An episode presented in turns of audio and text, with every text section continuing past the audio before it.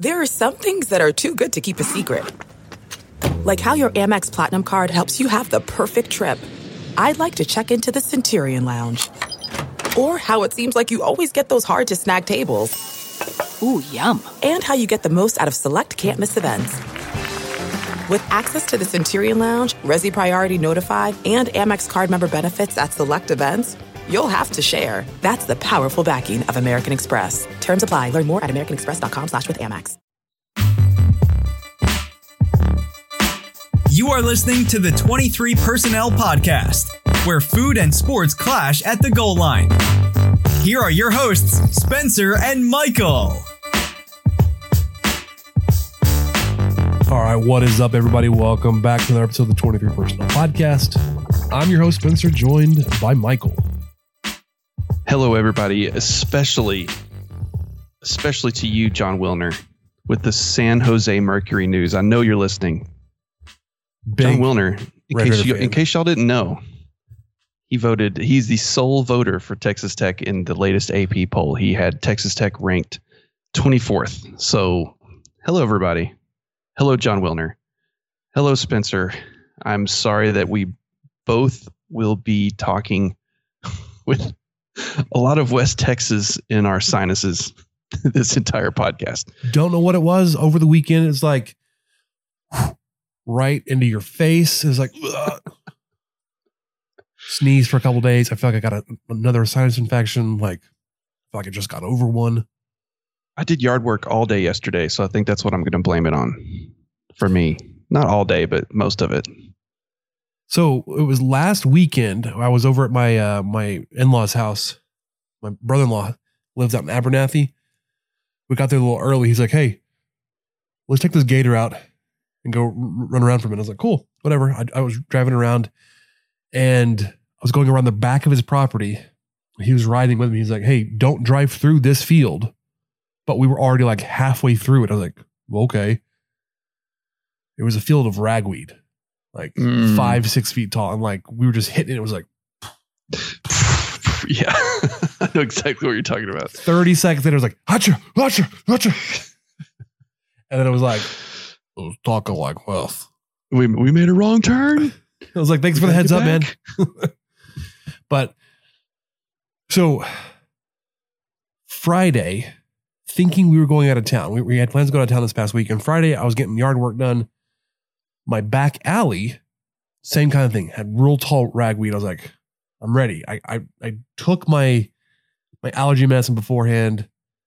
I thought about put, putting like a mask on, like a little respirator to keep the most dust out of my mm-hmm. face. I don't know if that would have done much, but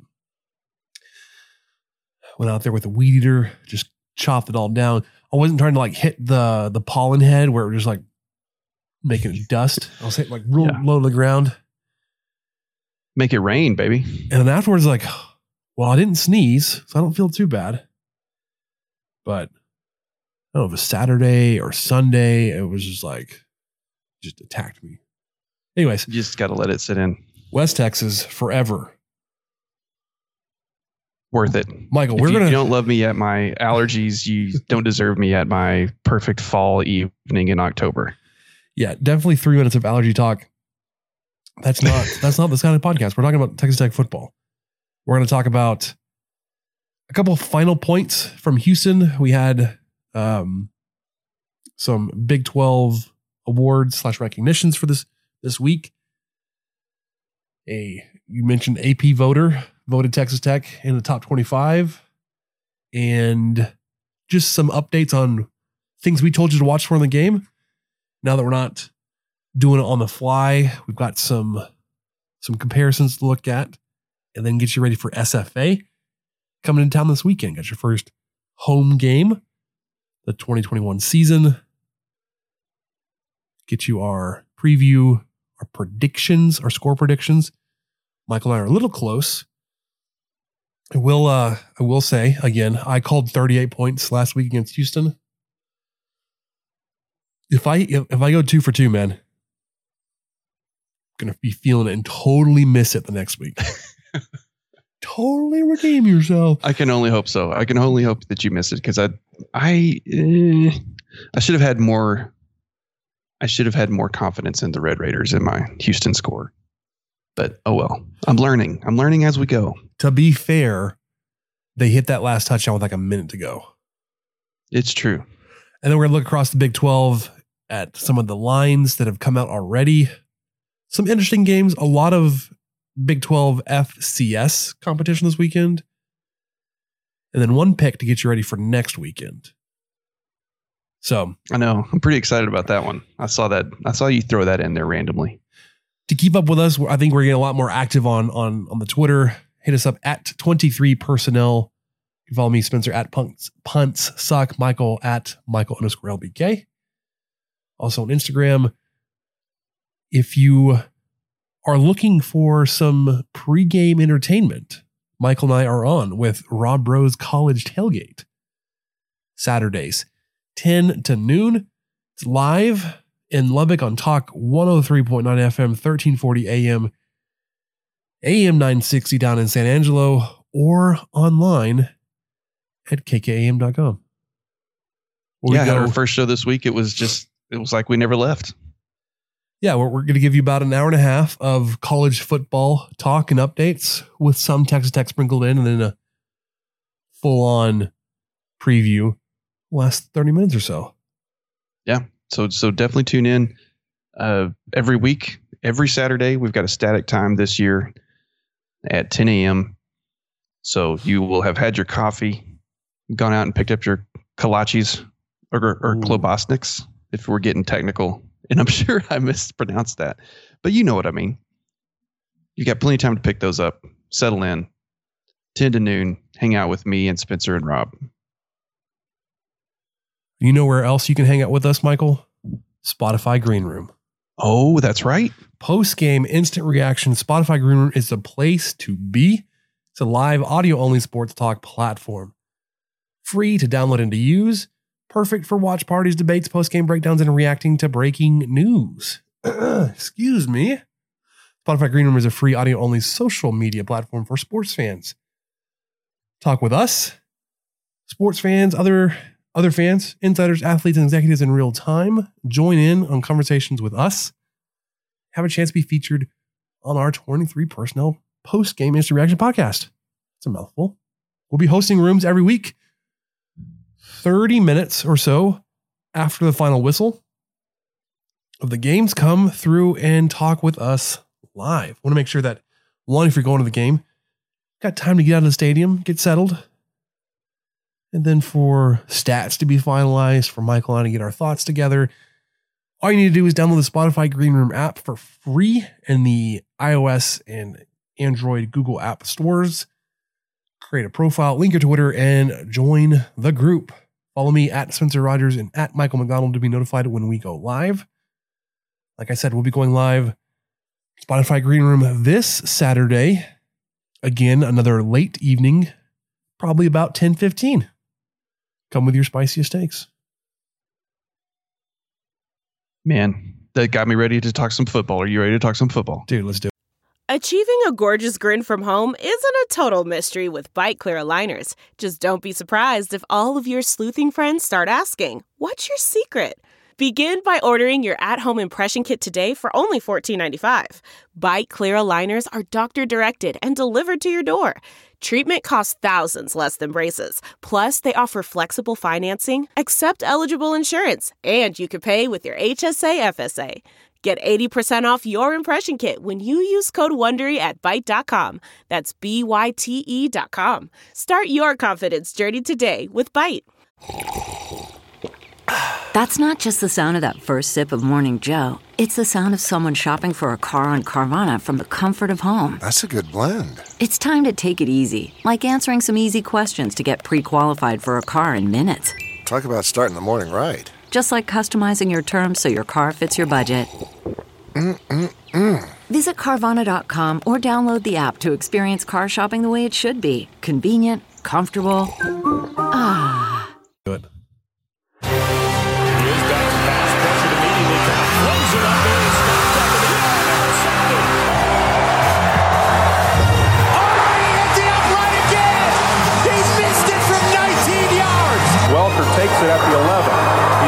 Get to the right sideline, breaks the tackle. He's got running room at the 30, the 35 40. He's in midfield, the 45 40. He may go.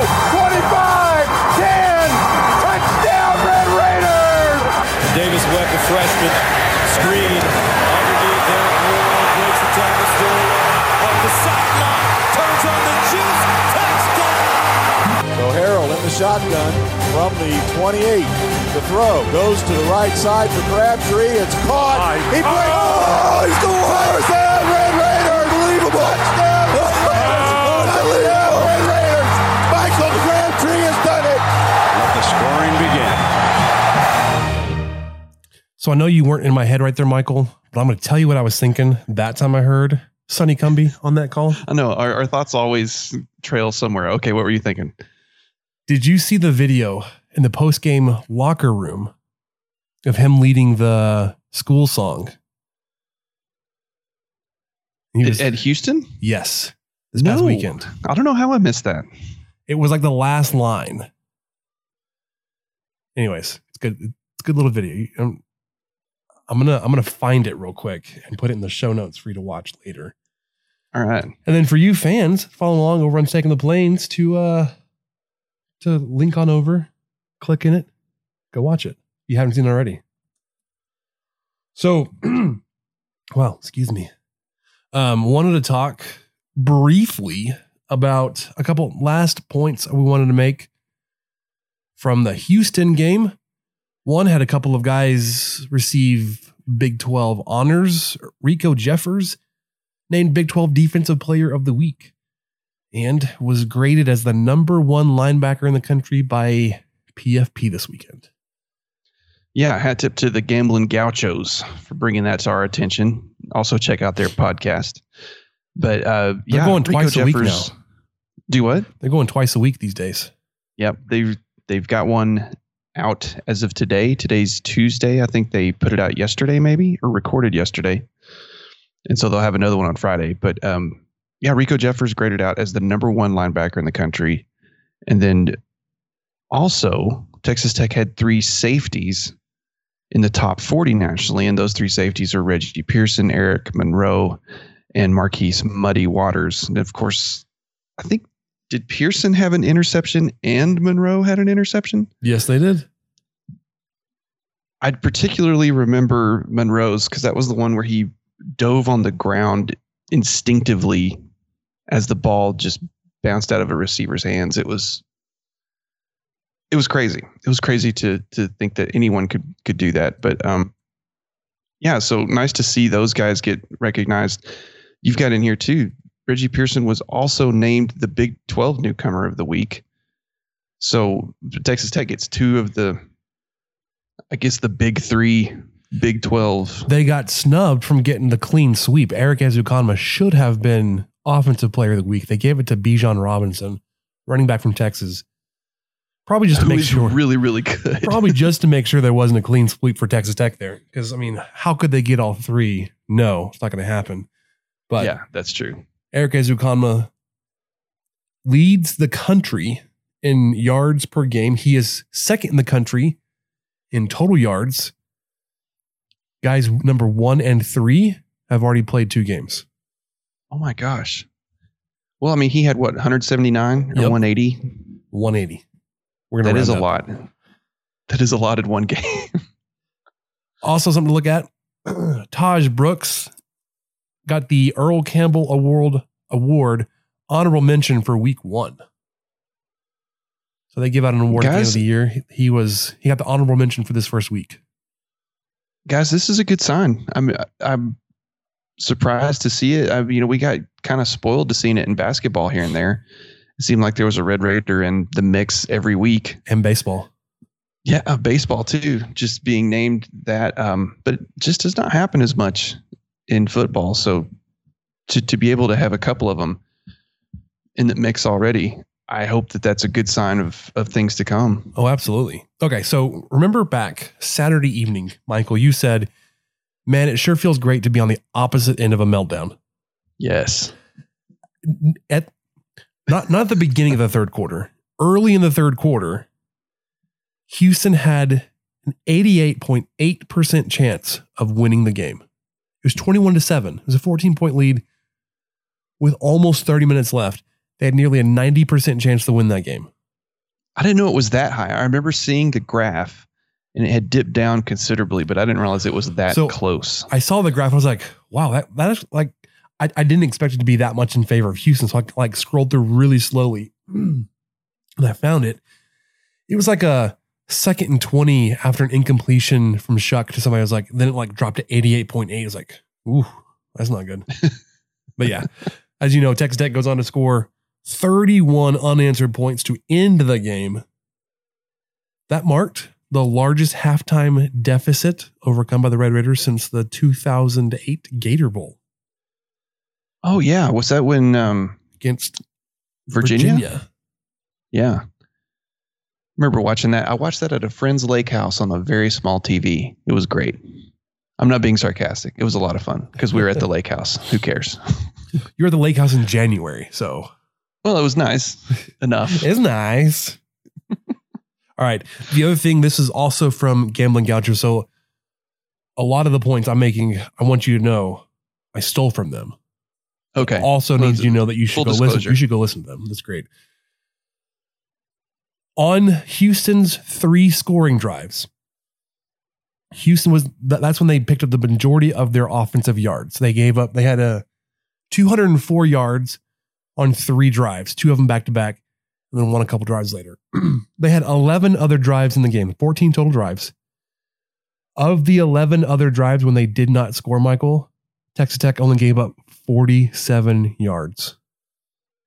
That makes sense. Six of those 11 drives had zero or fewer yards. There were a couple yards, a sense. couple drives that went backwards. Well, they um well when you throw the ball to the other team four times and you uh let's see then you punt and it, yeah, it just that kind of makes sense cuz it the only success that they consistently had was in the first half obviously and then those first two drives. But man, it, it's still crazy to see that Tech was able to pretty much shut them down outside of those three scoring drives. Um, you know, scoring drives aren't good. They also, I think Tech did allow, what was it, four fourth downs? I think I think I saw a stat that Houston was four for four on fourth downs. Now I know that the I two think- I downs in the were- first drive were the big ones that everybody remembers. But And I think they were all like fourth and one. And Colin Schooler mentioned, I don't know if he had a chance to watch the the weekly press conference. He mentioned those fourth downs. He's like, he's like, really, when it's fourth and one and you're like you're allowed to do the the bush push these days, like it's hard to stop that, right? Like, like there's not much you can do. Mm-hmm. So it's like you need to have your success earlier on and not be reliant on second and third and short, right? Like you don't need to allow them to get to second and four, third and one, and then hope your defense stands and denies them that three feet. So he's like, you know, we gave up those fourth down conversions. There were like one yard pickups. But he did say, and that was one of the things that that I picked up on. He's like, we gave up like 40 yards in all of the second half. And he said there wasn't Yeah. any kind of defensive adjustments. There was like believing that we were doing the right things and being in the right place. mm-hmm. And he's like, yes, there there was a little bit of settling of nerves. It was first game for all all the transfers, everybody playing together for the first time, being on the road in an NFL stadium. Like we needed to focus. That's what it sounded like he was getting. It's like we just weren't as focused. And when that kind of settled down, obviously you saw the result against Houston. Well, Tech was able to do just that. Holgorsen himself, a man of many words, he he admitted they wore us out. That was his exact quote, and I think that's exactly what happened. It seemed it. I. It was just such a drastic change, you know, mentally for me, because our Slack chat's a lot more freewheeling than the Yeah, than what. I share on Twitter. so I think a lot of us were kind of, oh, oh boy, this is we're in for another rough one. What is going on? The the strength and conditioning coaches. What, what if I thought they had really achieved some stuff, but but yeah, they had because in the third and fourth quarter, these the same rotation of you know two deep r- roughly are still out there and still playing and still performing well and exhibiting that they are definitely in game shape in Houston. Right. Of course, so, it was inside, but you Well, know, you still Houston's, same. Houston's just rough. yeah, like, and my biggest concern at the end of the first quarter was like the defense is going to be worn out, right? Like you've already been on the field for 30 something plays. Not good to set up for the rest of the game. But we saw at the end of the game, the end of the game, you had 11 guys flying to the ball. Like Houston was defeated Absolutely.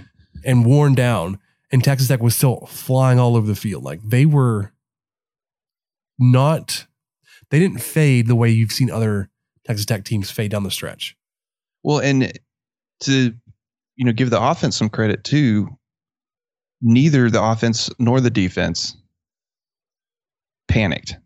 No. Nobody seemed to panic. Everybody was just calm as a cucumber. Now all the fans panicked. Oh, for sure. I was, I was I like, panicked we're a getting little pushed bit. We around were all by, panicking. we're getting pushed around by Houston.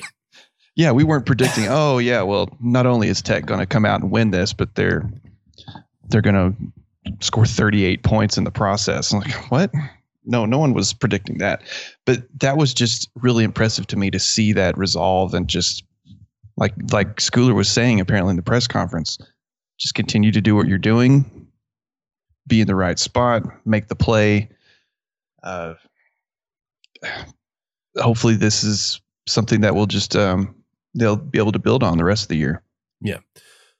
So wrapping up some stats, players of the game, or not players of the game, play players we, we told you to look out for. Obviously, quarterback Clayton Tune. We told you not a great passer, 60% completion, 256 yards a game, 10 receptions to 15 touchdowns.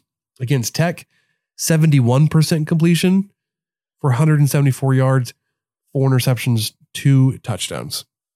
The 71% though, it worked out to something like four yards per completion. It wasn't even a good rushing yard per attempt. And this was a this was a, a, a passing game. The the passing yards they got were all around the line of scrimmage. There were very few down the field. You had one blown assignment, which was the, the second touchdown, where on the replay from the end zone, that the defensive back is pointing like he's he's he's passing his guy off to somebody else. There was nobody Mhm. else back. So like that, that was a miscommunication.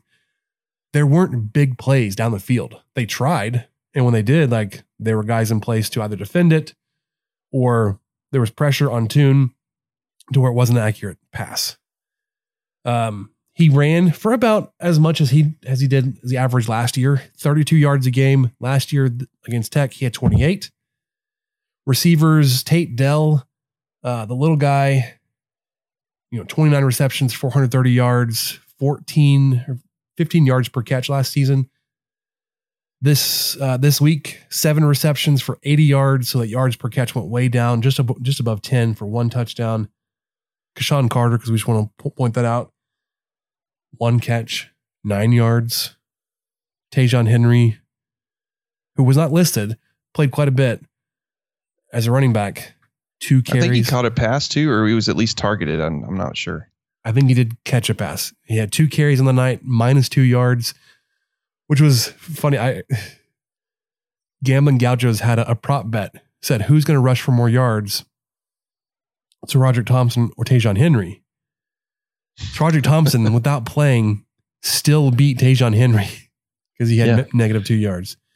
And obviously, their score prediction final score was 38 21. Michael had 35 31. I had 38 31. We're both a little too generous with how many points we allow the defense to give up. But if if we're going to get a defense that allows fewer than 30 points per game, you got to start by allowing fewer than 30 points per game. 21. Good place to start. Yeah, I was a little worried about the, not you know, super worried uh, as it went on because three weeks ago, I I think I said on the podcast that we'd lose game one, and then Yep. I came around to no, I think Tech's going to win it, but I was still worried about the running game. I thought that um, Mulbacar was going to give him some trouble. Uh, you know, the Jones, that cornerback, won all sorts of awards. He's really athletic, but he could not handle Ezukanma everybody's going to have trouble handling Ezukanma if if this kid couldn't. So I I, I stand corrected on a lot of things, but I'm hopeful and uh, hopefully we're going to learn some more. So I'm, I'm I'm thinking back. You mentioned Marcus Jones. Again, I'm thinking to the uh, the pregame press conference going into Week One. Um, Tony Bradford on defense said we had to be ready for anything. Like we had to be ready for Holgorsen to do something on offense he hasn't shown before. And we saw that. They Mhm. played Marcus Jones, their all star cornerback, on offense. And he caught like three passes That's right. Yes, they for sure like did. six yards. And they did it in a way that like they were trying to get him the ball and then get blockers in front of him to kind of simulate like a, a kick or punt return. Like it wasn't like he was running deep routes or over the middle or something. They were trying to get the ball in his hands and let him do what he does, which is what we saw Holgorsen do with Ta- Tavon Austin several years Yeah, ago, that's West. Virginia, which was a much more successful realignment of position, but that was offense to offense. This is defense to offense. Um, but all right, Stephen F. Austin. So not much to preview here. One, it's an FSS FCS team. There isn't even a line here, so I, we can't even tell you what what the what the experts are saying. Our experts, again, Gambling Gaucho said 34 and a half points. Michael and I both took the over. Sorry. Both picked Ooh. Tech to cover. Excuse me. No, I didn't. Well, just barely. Just barely. We'll get to that though. That's Texas Tech released the week two depth chart. Spoiler alert, no changes. But that's not unusual for Tech to do that. Uh, Matt Wells said, even against an opponent like, like Stephen F. Austin, we're not going to be like, we could move guys around on the offensive line. I don't see us doing that. I think that they want to get some more experience in at where they're at and keep going from there. So the the trouble with looking up and previewing Stephen F. Austin is they don't play a lot of games on TV. In fact, this will be their first game on TV this year and one of only two. Their other game this year will be against Dixie State towards the end of the year, also Really? on a on the WAC digital network. there's enough of a draw for the Stephen F. Austin Dixie State storied rivalry. Which is a new rivalry because Stephen F. Austin is now playing in the in the WAC for football. They were in the Southland. Yeah. that for a second. Well, that makes sense because they're. I did some quick math. I read one of the write ups on the website, and um, you know the first line is, or the second line, it's the first WAC football game to be played for Tarleton State, I believe, or uh, for uh, SFA in 3,199 days. I'm like, what? What? What is that? What are they talking about? So that makes sense. So that was all. That's almost nine years. Yeah, they went back to the WAC. They also have like new new field turf at their stadium. Not that that matters because they're playing in Lubbock, but um, they were they did play Tarleton State last week. From some of the pictures on the website, difficult to tell who was who because they're both purple and white. Mm-hmm. Uh, Stephen of Boston did win twenty to ten. They uh they gave up ten quick points to Tarleton State early the first like touchdown in the first quarter, a field goal in the second, and then SFA scored their twenty unanswered points. Interesting note for those that are paying attention to recruiting from several years ago, the signee from Oak Cliff that never made it to Texas Tech, J.F. Thomas, plays for Tarleton State. He caught their one touchdown that day. Anyways, was I'm assuming we'll see him on Saturday. no, no, no. So he he plays for Tarleton, not for. Oh, you said SFA. Charlton. Oh gosh, I'm telling you, the allergies have my head just just all messed up. I'm going to blame it on that. Yeah. So, uh, like like we kind of hinted at that they had a, a similar start to what Tech did. Like they, they got down early, lost a fumble. I think on their first or second drive, um, that ended up being points for the other team. Tied the game in the third quarter. Scored twenty unanswered. SFA, the Lumberjacks are led by Colby Carthel, his third year. He's from Friona out here in West Texas. In his bio, I'm only including this because they included the names of his three sons. Man, you gotta love West these Texas. Are, these guys. are fire. These are fire. Go for it. Major, Bear, and Stone. Those are killer names. It's just beautiful. I mean, destined to be. I don't know what what positions would they play in football. Something like Bear. Bear's obviously going to be a lineman. that, or like a linebacker or fullback. I think Stone would be a fullback. Major If- could well, be you got to like find the right system. You got to find the right system. Are, do fullbacks exist anymore? We don't know, except for sometimes tight ends. in, uh, sort of. Illinois, maybe, but they lost to Yeah, Wisconsin this weekend. maybe. because they suck. Anyways, it's his third year at SFA. Uh, won a, a national title with Texas A&M Commerce a couple years ago. Um, not unexpectedly, their their their roster is loaded with transfers from schools like Texas Tech, Baylor, Oklahoma State, Virginia Tech, Hawaii, the Citadel, and then some of the more well-known JUCOs: Mississippi Gulf Coast, Butler, and Independence community colleges. Their offense is led by quarterback Trey Self. He's a senior, 6'4, 190. Got that sticks look to him out of Butler. Last week, he went 18 for 26 for 212 yards and a touchdown. Also carried the ball 11 times, excuse me, for 56 yards. He's definitely more of a dual threat. He uh he was their second leading rusher on the night. Running backs Miles Reed, senior 5'8 transfer from Hawaii, carried 19 times for 76 yards and a touchdown. Then Trey Self. Then Jakari Turner, pretty good size, 5'11, 202, seven carries, 24 yards. And then Texas Tech transfer, still poking around down there, Da'Leon Ward. He's not listed as like a like a fifth year senior, whatever. He's just listed as a graduate. Thought that was interesting. Anyways, Yeah. Well, I, w- I wanted to throw out there, you know, how we were, I was bragging on our guys getting some awards. Trey Self was named the WAC player of the week. Uh, one of them, anyway, the offensive player. And then there may be a little bit of a punter duel. Of course, I hope, hopefully, won't see McNamara too much this Saturday, but uh, Max Quick, which is a real name fantastic. He's a punter though. So it's kind of you know you feel like he should be a cornerback or a, a running back or something. But anyway, Max Quick, their punter, who's a redshirt junior from Lufkin, he um, he pinned the ball deep four times, 193 yards.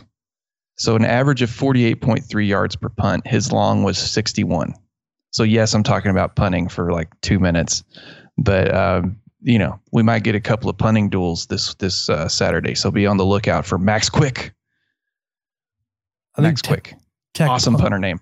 over under number of punts Tech kicks this weekend, two and a half. Ooh, I'm gonna take the under.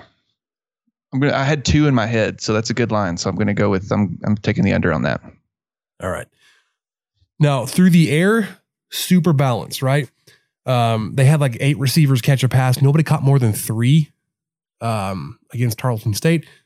Mo Wedman, I'm hoping I'm saying his name right.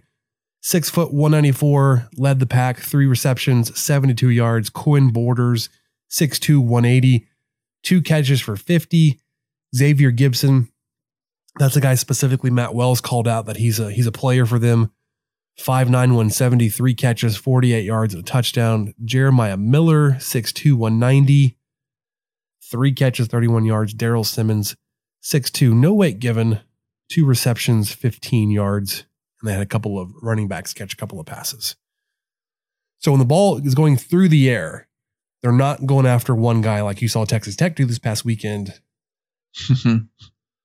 Although, to be fair, when you only run 52 plays, it's not you're not going to get a lot of opportunity to spread the ball around all that much.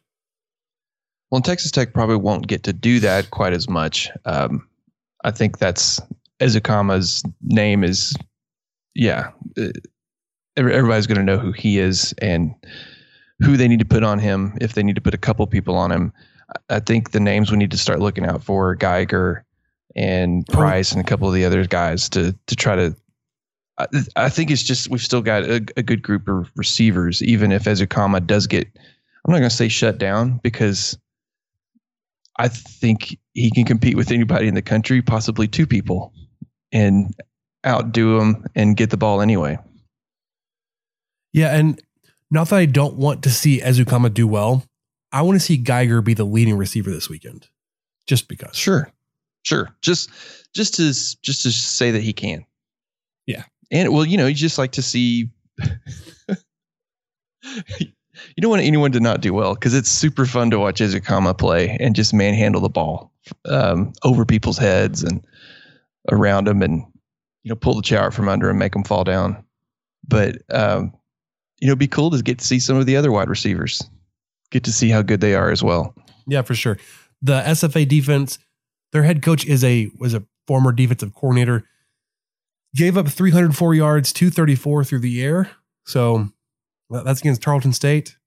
It's not a lot of yards, though. I mean, I guess 234 in the air kind of is. But that's against similar competition. Yeah. I want to double that. Oh, I want to double the total yards. Not I don't want to double the passing yards. I don't want to get to 500 passing yards. No, I want to get to 300 passing, 250 rushing. I could live with that. If So Siraji speaking Thompson, of rushing, I'm about to say if Siraji Thompson's who's going to be carrying it? Yeah. I want to see him a handful of carries. He, we don't need to, to, to break him in here. Just just knock the rust off. Obviously, Brooks is really good. I want to see Xavier White carry the ball more times. Um, and then Chadarius Townsend. Like I feel like, given the opportunity, with a good line in front of him, he could be really dangerous. But by the time he he's playing, the line he's playing behind is not super great. I almost feel like there's something we don't know about Thompson because on paper and every, you know, what little we've gotten to see of him in a tech uniform, I want to see more of it. Uh, I want to see him out there. I want him in the rotation more. But, but you know, why? Why Thompson force it in? Yeah, why force it in when Brooks is running for 135 yards and. You know, breaking for 40 yards a couple times? Why force somebody into the rotation if you've got a if you got somebody doing well? Yeah. So Gambling Gaucho said 34 and a half. I'm taking the over. I'm I my score prediction this weekend. And maybe if I'm saying you're putting up 600 yards, you get more points than this. But maybe there's a special teams short field there or a turnover that's gets you a short field or some points there. But I'm I'm going to say 52 to 10. Get you a 42 Spencer. point spread. Spencer.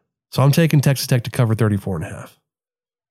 Yeah, you would cover a 41 and a half It's line with that. So the 52 is interesting to me because in the Matt Wells era, the Red Raiders have only scored over 50 once and they lost. And that was in the loss against Texas last year. So Tech hasn't scored over 50 in a win since the Houston game, oddly enough, of 2018. Right. So you're you're you're going for it though, 52 to 10. But this is probably your worst competition you've played under Matt Wells. Okay, that's probably fair. No, I mean, you played Lamar 77 0. No, that was Kingsbury. That's Kingsbury's last year. yeah. And that was the that week weird? before Houston. That weird crossover where like Bowman was there for both. Yes. That was, I, I was a Bowman. Bowman kid. stats were they were drastically increased from that Lamar and that Houston game. But yeah, Okay. 52 10. Um, maybe they, they get a touchdown later in the game. Uh, they being Stephen F. Austin. I'm going and even though I just chastised myself for not believing in tech enough with my Houston prediction, but I'm not going to have tech covering here. And it but it's still a really good sounding score to me, 45 to 13. Which is That means you got you got a field goal in there. Yeah, you got six six touchdowns in there. Uh, you know, you held you held Stephen F. Austin to one touchdown, which might be something in the fourth quarter, held them to two field goals, you know, that sort of thing. So I, I'm not predicting an upset or anything beyond that. But I mean, 34 and a half, this offense, although it did really look promising under Cumbie, I really liked the balanced attack. I like how he was really spreading out the field. If there was a screen pass, I don't remember it because it may have actually made sense when he called it. So it wasn't like a hammered. It didn't. It didn't. It didn't stick out like what. What are we doing? Yeah, it didn't leave a bad taste in my mouth or anything. So I, I honestly don't really remember that. But he just stretched the field, which is evident to having a wide receiver play one game and have the most yards out of any wide receiver in the country. So he's he's going to try to throw the ball. Uh, I feel like I haven't talked as much as I should about Shough. I, you know, he just stepped in, made some great throws. I wish he'd get rid of the ball a little faster if the pressure's coming and it's obvious he's going to get sacked. Well, because so- that may happen. If, me. if Houston was able to get to him as much as they did, then it's probably going to happen in Big 12 play. But um, He looked that's really about my only knock on him. So one of the things I, I noticed early on is that whether the, whether it was the pass rush or whatever that Houston was able to generate, Shough did get rid of the ball very quickly, and that limited how how long plays could develop. Like he, there weren't a lot of deep shots, especially early on, because Shough didn't have a lot of time to look downfield or let a guy get downfield. I think that'll definitely change this weekend. I think he'll have more time. Not that I think Cumbie's going to be trying to run the score up on on anybody. And there may be like 52 may be a lot of points for a game where you rush for 250 yards. But anyways,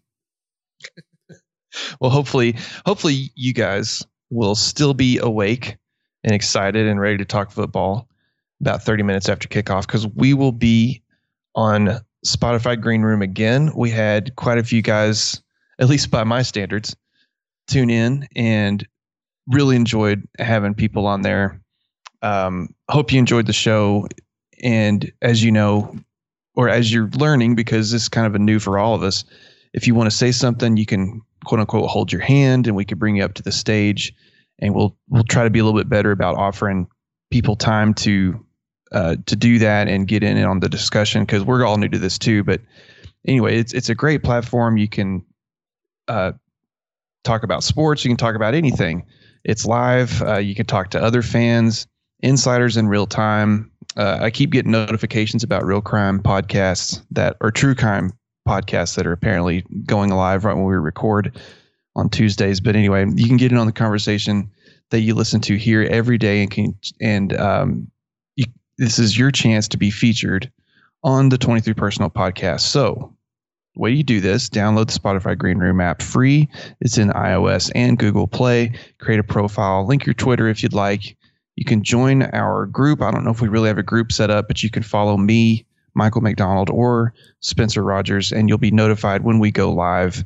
We'll be going live after every game, roughly 30 minutes after kickoff, and we'll try to keep y'all updated and tweet out the link just in case uh, you haven't signed up yet. yeah, for sure. Because that link will take you right to our room. I think that's something that they fixed. So we'll start the room and then we'll share the link real quick. Um, yeah, you just join. You can either, like like Michael said, just listen or raise your hand. We'll invite you up, give your thoughts. Either way, man, excited to do that. Uh, and if that's not your thing, you don't want to, you don't want to listen to us in your post game. You want to listen to Brian Jensen break it down for you. We release the same the recording as our post game show and our normal podcast feeds. So you can still listen Yeah, to just us. like we've always done. The instant reaction will still be available to download. Yeah. Even if if you don't join us live, it'll still be available for you the next day. All right. We will look at some Big 12 games this week, starting with Kansas on Friday, making the trip out to coastal Carolina. Huge line, Michael, 25 and a half. When, when I put the notes together, I haven't updated it. I don't really care because I think it'll continue to grow. I think coastal covers.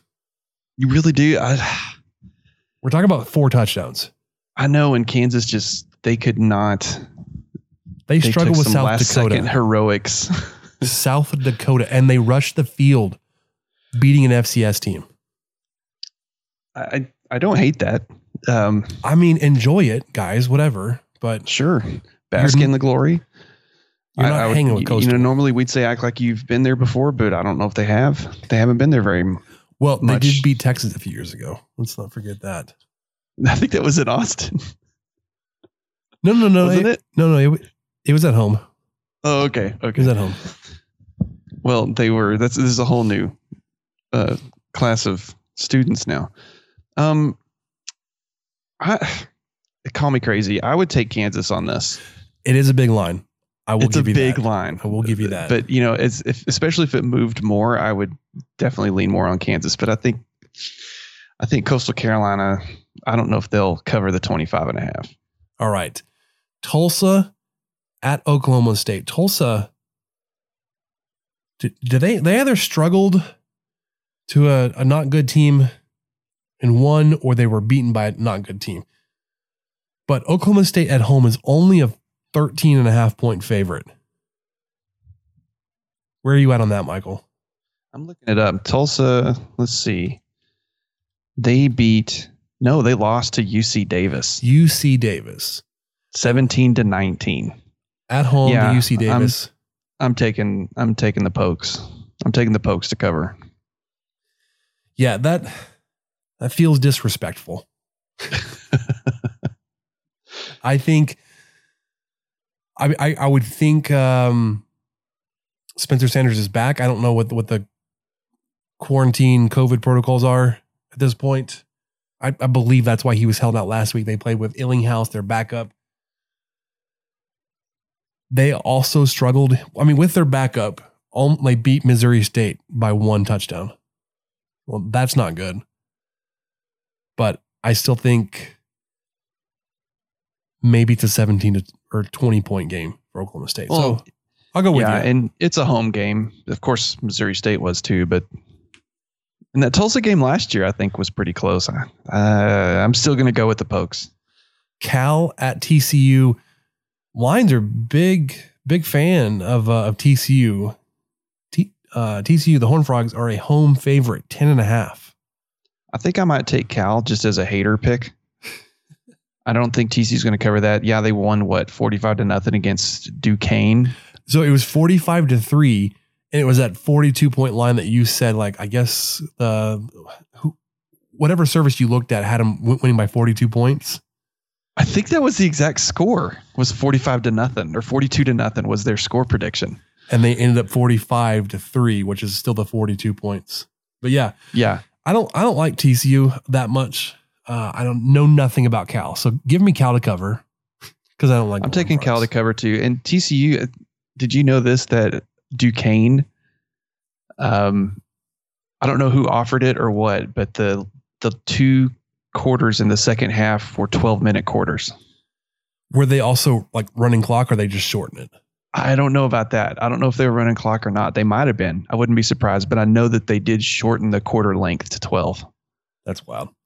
Yes. Iowa at Iowa State, future Big Ten conference game. Iowa State, home favorite by three and a half. Iowa last week, though, was impressive. They uh, I read they Sorry, dismantled Indiana 34 to 6. I read that this is the first time this game has ever been a matchup between two top 10 teams. I, I wouldn't doubt it because they're not usually good. Either I'm taking them. Iowa though. Yeah, me, me too. Uh, give me Iowa. Not, a- not not not just to cover, but to win this. I mean, Iowa's just had their number. oh gosh, let's just punch the, the microphone here. Um, yeah, and and I get Iowa State. Like you can't really look at last week because they always struggled their first week. They're always slow. They they went to two overtimes against Northern Iowa a couple of years ago. I still think Iowa State is good. I just don't think like I think Iowa's better. Just put it that way. Yeah, I mean Iowa is on a five game win streak right now. Texas is a touchdown favorite on the road at Arkansas. That's not nearly enough. I think I think Texas is going to cover that, and I think pretty easily. I think so too. Arkansas, did they win a game last year? If they did, it was against a nobody. Yeah, I, I mean, you know, I'm not a big fan of the Longhorns and like to sh- shade them every chance I get, but yeah, I think Texas will cover here. They, unfortunately for me, looked pretty impressive against the Raging Cajuns. Uh, a lot better outcome there than I was predicting, which was a loss. I was, I was just, it was just a total homer sports hate loss that I was predicting. But as, I, I truly did think that they would have trouble covering that, even if they did win. I think the spread was eight and a half or something. Yeah, that was not an issue. It seemed very like a pedestrian, mundane day at the office win for the Longhorns, which is, if you're a Longhorns fan, that's exactly what you want. And they looked pretty good doing it. So, yeah, taking them at six and a half to take down the what are they? Razor razor hogs? Pigs? Hogbacks? I don't know. You gonna be all right over there? I'm dying, man. And then you gotta. That's too good. Okay. And you got a handful of games that won't have a line, at least not for a while, because they're playing nobody's West Virginia versus Long Island. Whatever it is, give me what. Oh, no. We'll just do money line, which is easiest because it's just what we have. West Virginia versus versus Long Island. Oklahoma versus Western Carolina. I don't even have heard of them before. I haven't. Kansas State is hosting Southern Illinois. Is that a is that where Tony Romo went to school? Ooh, no, I don't. Well, was it? Maybe.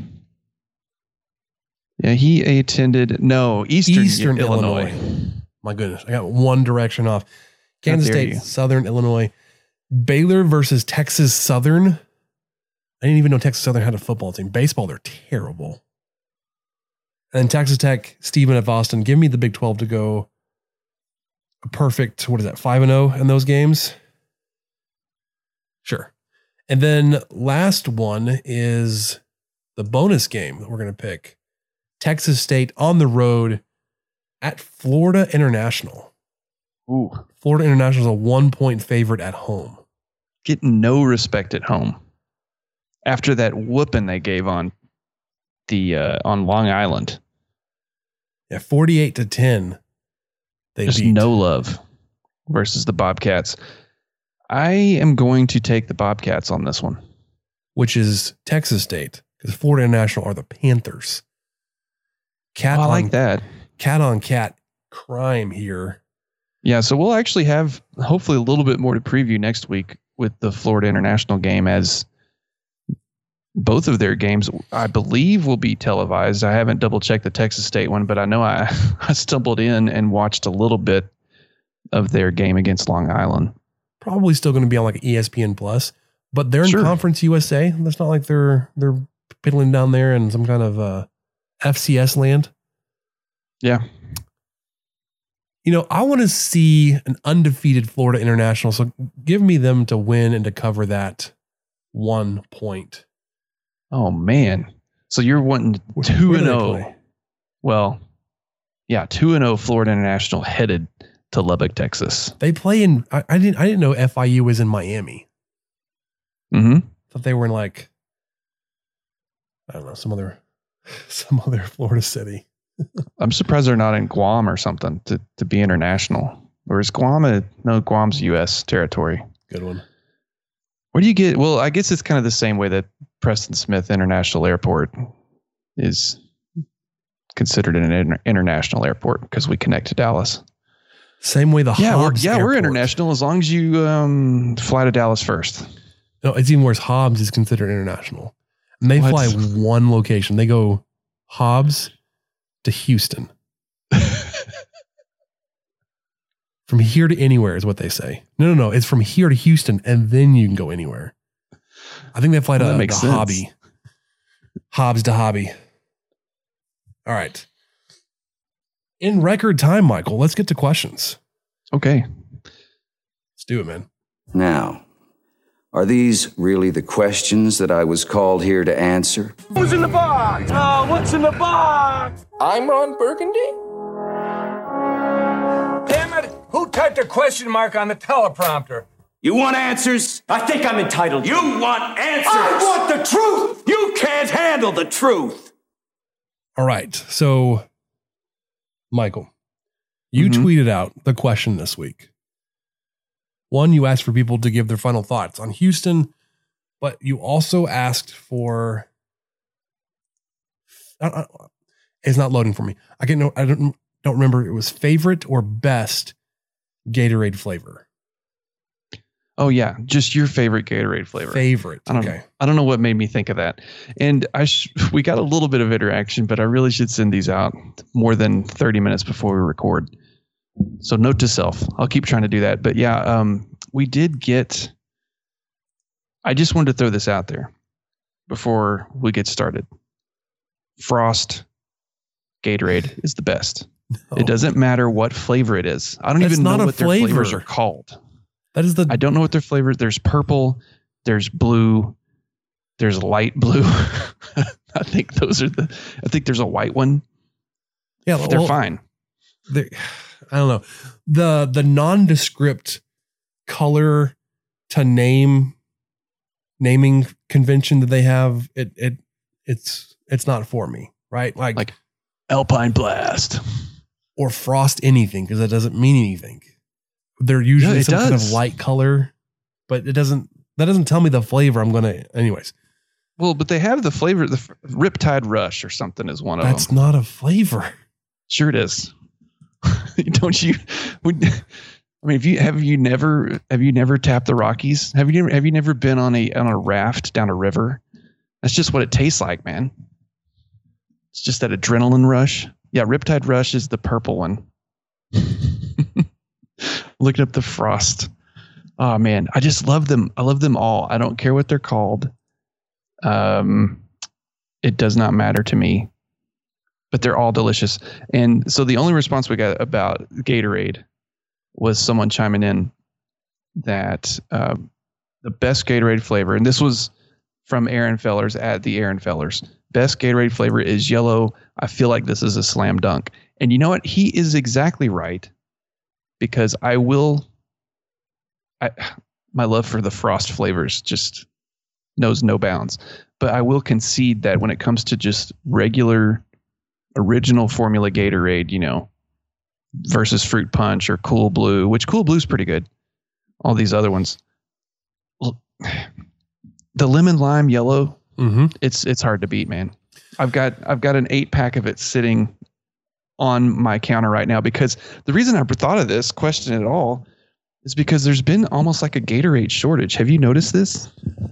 No, I don't. I'm not usually shopping for Gator. I, I think I did the other week, but it was for something specific. I think it may have been like our baseball postseason party. I was looking for something. We're having trouble finding it, man. Anyways, So Allison was my my wife just was like, "Well, this is what they had. It was the yellow," and I was like, "That's perfect. That's great." So yeah, just money where mouth is. There's my eight pack of lemon lime Gatorade sitting here. But yeah, uh, what what are your favorites? Do you have a favorites? Do you like the G2? Do you like the Zero? We got Zero a week ago, um, because that was all they had. and Zero lemon lime wasn't bad. It was okay, but the regular lemon lime is is so much better. if it's not lemon lime, it's got to be orange. For me, I, I orange. I orange is one I've never really dabbled in. I don't like fruit punch. Um, th- those That was the only one I liked when I was younger. Uh, and then like the light blue. okay, all so- the blue ones. Okay, so here's here's what's what's funny. I'm on the Gatorade website. One, they have like eight different categories of drink product. Mm-hmm. Yep. Not helpful. Two, and Frost is the best. You can't find like their their their flavors. Okay, maybe I just did. And there's like a there's Frost, there's Fierce. I don't like the fierce. Um, Fierce is too much. Fierce needs to be watered down or something. Yeah, it's like a concert. Okay, they they've got it. Okay, I'm stupid. I found the flavors. Let's go through them together really quickly because it's stupid. Fierce Intense Blue Cherry, Cool Blue, Fierce Intense Grape, Frost. I can't He's- read that. I he had to, like- Glacier Cherry, Glacier Cherry, and of course it's white because cherry yes, that's one of my that's one of the best ones. because cherry's white. Frost Glacier Freeze. What does that mean? That's not a flavor. Of course it is. It's just refreshment. It's refreshment in a bottle. Frost Icy Charge. Mm-hmm. Frost Better than icy discharge. Way better than icy discharge. Frost Arctic Blitz. Tropical just- Cooler is green. So we've gone, this is, it's organized by like a color gradient. We started with blue It went through purple. Now we're in greens. Lime Cucumber, pass. Fierce Green Apple, pass. Lemon Lime, okay, hit me up with that. Citrus Cooler, no. Tropical Ooh. Mango, no. Strawberry water, Watermelon, maybe. Fierce Strawberry, Strawberry, Strawberry Raspberry. I would drink that. No on all the strawberries. Fruit it's- Punch, no. Fierce Fruit Punch plus berry, and then orange. So one, You know, I'm ridiculous. overlooking orange. Orange is solid. Yeah. That's a really good one. It's ridiculous how like some a lot of their names have no connection to the actual flavor or what the flavor is made of. I don't care if it's like a mix. Tell me it's a mix of whatever. Anyways. Um and then the other person that replied to us, not about Gatorade though, Peter Puente, he said guilty as charged for the first quarter, claiming how bad the defense sucked. My bro had to tell me to relax since early, and boy did I change after half halftime. Got me excited for the season. Oh, and I broke the old guys shouldn't wear jersey rule. He sent a picture of himself wearing a Mahomes jersey. Thanks. Peter. that's a tech jersey too, right? yeah. Oh, it's great. Yeah, he's wearing a with Mahomes a second, number five. Oh, throwing- man. throwing the guns up. Got the guns up. Yeah, it's it's got his name on the back. So I wonder if was that a custom. Was that a custom deal, Peter? Man, that's pretty. Yeah, Right. that's pretty cool. Good. I like that. Now, and and you know, I'm not a jersey person, but I'm also not a an old guys shouldn't wear jerseys rule guy. It's especially if you're going to and or watching the team of which the jersey. Yeah, you know, if like if it's Thursday in in um June and you're shopping at United, maybe maybe leave the Pat Mahomes jersey at home then. No, But- always wear the Pat Mahomes jersey. but don't walk around with like the Dak Prescott jersey in April. Yeah. okay. Okay, that's fair enough. But but yeah, that's that that would be kind of my only thing is okay, sure, if you're younger you can get you can get away with it more more places and more often, but the older you get, if you're wearing it to a game or you're like at a sports bar and you're wearing it, fair game, man. Yeah, for sure. Even though I don't have one, but I'm I'm pro jersey. I I, have I will run on that I will run on that campaign and I will I will get elected and I will be pro jersey and I will also be pro denim shorts again and I am just ready for us to get back to jorts and jerseys. Jorts and jerseys. So I I own only a couple of jerseys, and it's from when I was much much younger. I was in grade school. I was a big fan of the Denver Broncos. Well, Oh, yeah, a, that uh, was Elway's time and stuff, wasn't it? yes. So I had a Shannon Sharpe jersey was my first one. Love it. Uh, and then I had a Ed McCaffrey and a Rod Smith. Those are all well two receivers and Those are some end. deep cuts, sort of. Well, if if if you're all familiar with uh, McCaffrey, his son Christian was it Christian McCaffrey that was a running back for Stanford. Now he plays for the Panthers. Yeah, Anyways, yeah, it is. he's got another son playing football. Rod Smith, definitely like third string, third best receiver. Big fan though. Uh, but I also couldn't afford John Elway or Terrell Davis. I didn't want to say that because I immediately was like, oh, well, maybe these were the more affordable options because I know how expensive jerseys are, which is one of the reasons I never had one. But yeah, so I've got the two, the um, Shannon Sharpe, Rod Smith are, are the navy in orange, and the Ed Ah. McCaffrey is the the road whites. Oh so nice. man, Denver has some of the best uniforms and the best color combos for sure. in the NFL, and just maybe in football. Period. It's just such a nice, good look, and no one really, you know, maybe I'm I'm sure I'm missing somebody aside from maybe Syracuse or something. No one else really tries to copy them. You feel like there would be more people that would attempt a blue and orange. Illinois. You don't see it that of- much. Yeah. Their their orange Yeah, isn't as like it's got more of like a a red tint to it. It just looks so good. It just seems like every school would be trying to go Illinois, or I mean, go with uh, some sort of blue and orange. Yeah. All right. So I was uh I was I got ahead of myself when I said we're we're getting to the questions at record time because now we're just about at our normal time. We're gonna wrap this up with what we learned. What did we learn, Palmer? I don't know, sir. I don't know either. All right, so I want to start off. Had, we hadn't talked about it because at the time that we recorded last week, it hadn't happened yet, and then we just didn't. I just didn't talk about it in the post game. I broke a toe on Friday, last Friday. Eesh. Yes, and he sent a photo. I did. I also sent a, a a reference photo of what the foot looked like before. Like, here's my left foot. This is how the toes are supposed to be pointing. Here's my right foot. So what, Yeah, what happened? that was helpful. Friday. Friday. Uh, it's not. It's okay. To be fair, it's. I broke my pinky toe, and I was lunging to catch my son. He was on a little play slide, and he was going off the backside of it. I just lunged to catch him, kicked the, the end of the slide in the process. Looked down, so I, I, I caught him. I looked down. I was like, "Yep, that's pointing the wrong direction." Uh, and Did of you course- hear a pop or anything? Well, I, I kicked the slide so dang hard. I, I So just I just heard the Yeah. slide. I didn't I didn't hear it or feel anything.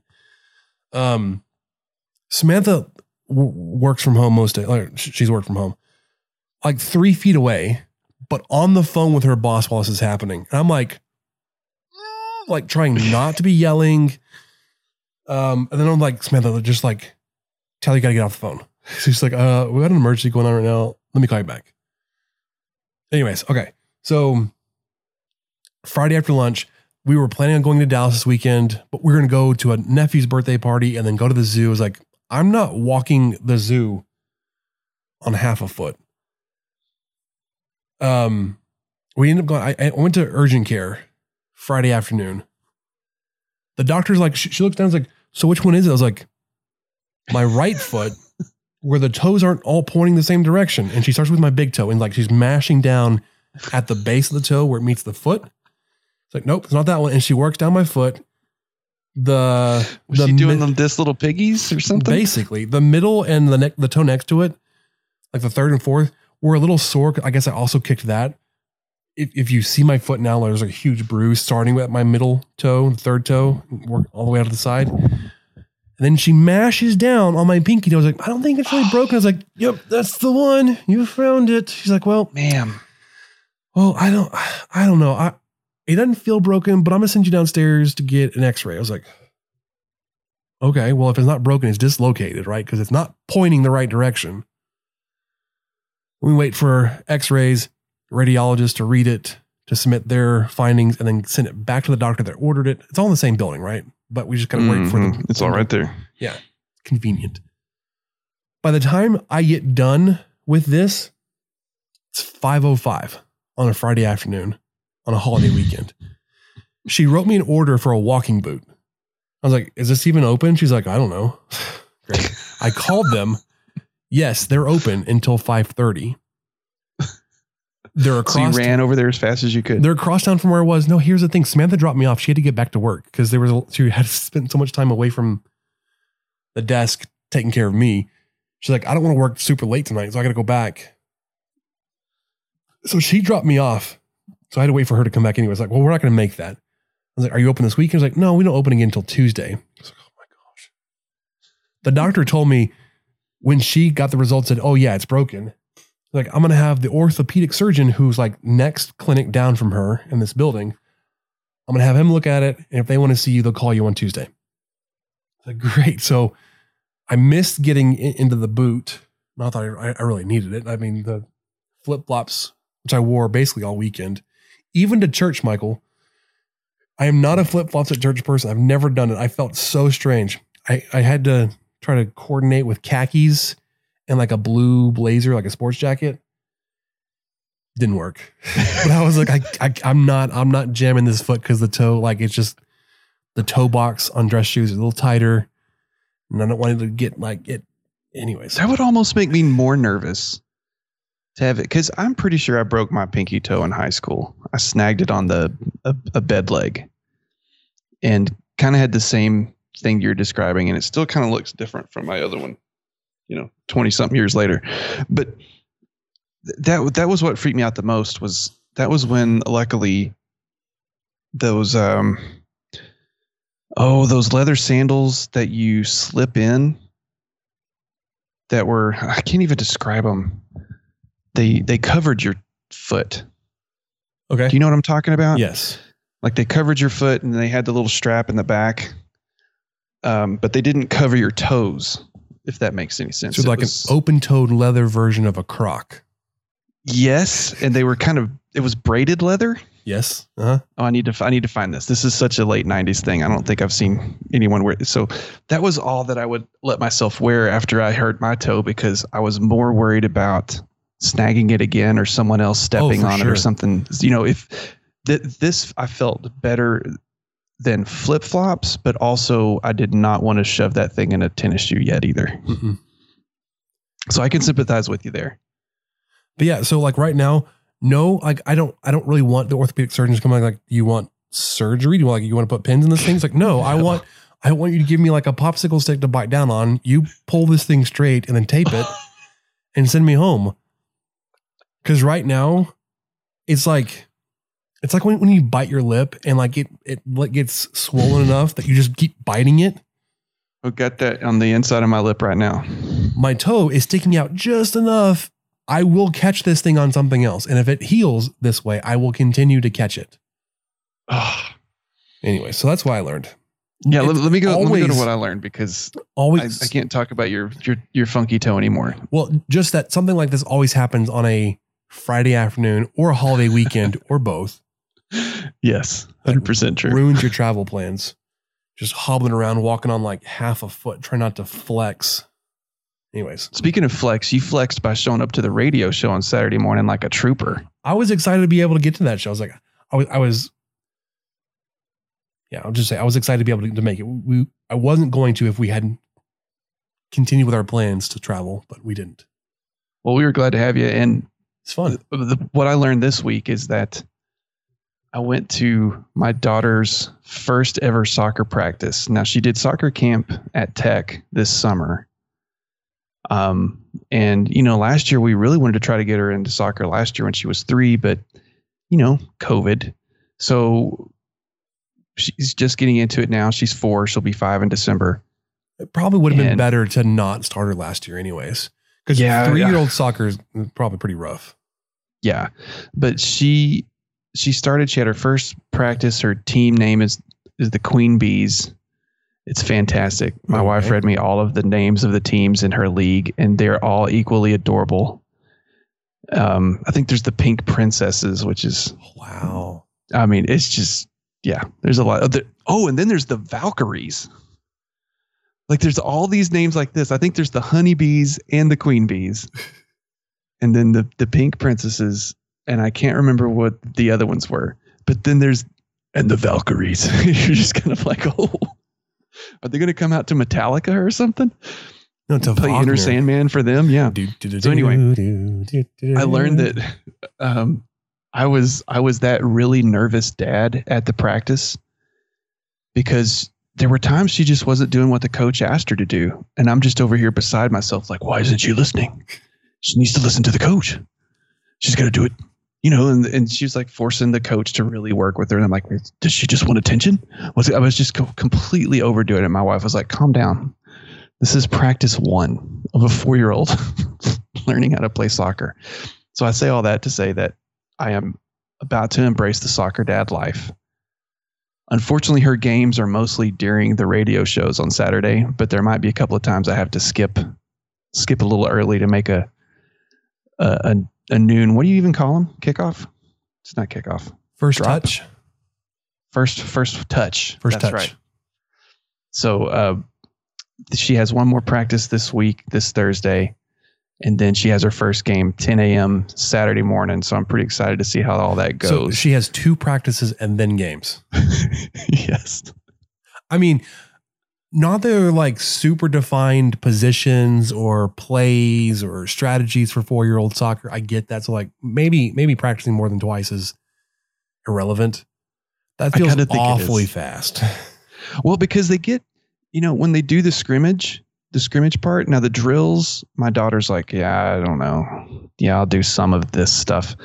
But when they do the scrimmage part, she, everyone seems to know what's going on. You know, they they know, okay, your goal is that one, their goal is this one. Try to get it there. Now her degree of interest varies. Sure. So a lot of times she's like cheering cheering on people and like waving them like like her teammate will have the ball and she's like yeah come this way come this way to the goal and then she like gets out of the way and just stands and watches you know she's like really she's into it and she's excited but she's doesn't necessarily feel the need to participate by kicking it herself She wanted a closer seat to the action. that's really it She wanted to be on the She- field. She's like, where can I get the best seats for soccer? You know what? I'll just be on the team. But she's That's legit awesome. excited and into it. So I think it's about the right age to where the games will actually kind of make sense and have a flow. But I don't know a lot about soccer. I've actually finally taken on tech uh, tech soccer this year, which has been a lot of fun. So I'm learning as much as I can about it, even though she's four, because I don't want to be that dad that's doesn't know the rules. Is just Hey. wondering like, well, why did they? Why aren't they playing my kid? People like screaming, "Hey, that's offsides!" and the referee's like, Yeah, "Chill, that, dude." that, that goal's unattended, man. You can't do that. That girl touched it with her hands. Handball. Where's the ref? Did you not see that? Yeah, yeah I'm. I'm also like, I'm both glad that Hayden will be one of the older kids in his grade slash age groups for for sports because of the, the cutoff usually September first. Mm-hmm. His birthday is in like he'll be one here in a couple weeks. Whereas Grayson, Oh my gosh, he will be one. yeah, he'll be like That's September crazy. September nineteenth. He'll turn one. Uh, whereas Grayson was born middle of August, so complete opposite. Like he is the youngest of everything. Yeah. But that also means I have to wait almost a full extra year before he can start baseball. And I don't like it. Yeah, de- December is kind of one of those happy mediums. I feel pretty good about that. Because she can, you know, she'll turn five while she's in preschool, you know, while she's in there quite a bit. But, but yeah, I, I don't know. I'm kind of, I got a glimpse of myself watching her at practice and getting super anxious. And she's four. And that was her practice. I know, and I'm just like, oh, I wish she would listen to her coach, and and, and you know, I mean, blah blah blah. That's going to be my whole thing. Is I don't want to be the dad that's listen like listen to me instead of your coach. I'm going to be preaching to listen to your coach. I'm going to be that dad. That's what I tell myself. Until until the coach starts telling him to do dumb stuff, and then I'm going to be like, well, Hold on. well, what you should probably do is is this. But I'm I'm just kidding. I, I probably won't do that. So anyway, I I'm Time already run up- up the- I'm seeing side. it and I can't stand it. I did not expect it to happen this fast to me, and I hope that I can just enjoy it because that's what I need to do. I mean, I need as long as she's enjoying it, I need to enjoy it, and that's that. So I'm talking myself up. Yeah, for sure. All right. That'll do it for this for us this week on the 23 Personnel Podcast. As we get you ready for the first home game of the season, where Texas Tech hosts the Stephen F. Austin Lumberjacks Saturday, 6 p.m. Jones AT&T Stadium. If you have any tickets, they're still available. For Michael, I'm Spencer. We'll catch you next time. Thank you for listening to the 23 Personnel Podcast and sharing our fandom for the Texas Tech Red Raiders. You can connect with us on Twitter at 23personnel, Spencer at Puntsuck, and Michael at Michael underscore LBK. And find even more great content over on stakingtheplains.com. Help us out by rating the show and leaving a review on iTunes and subscribe on whatever channel you listen to podcasts. Remember to tell your friends about the show. The guys will be back next week with another episode. And until then, guns up and let the tortillas fly.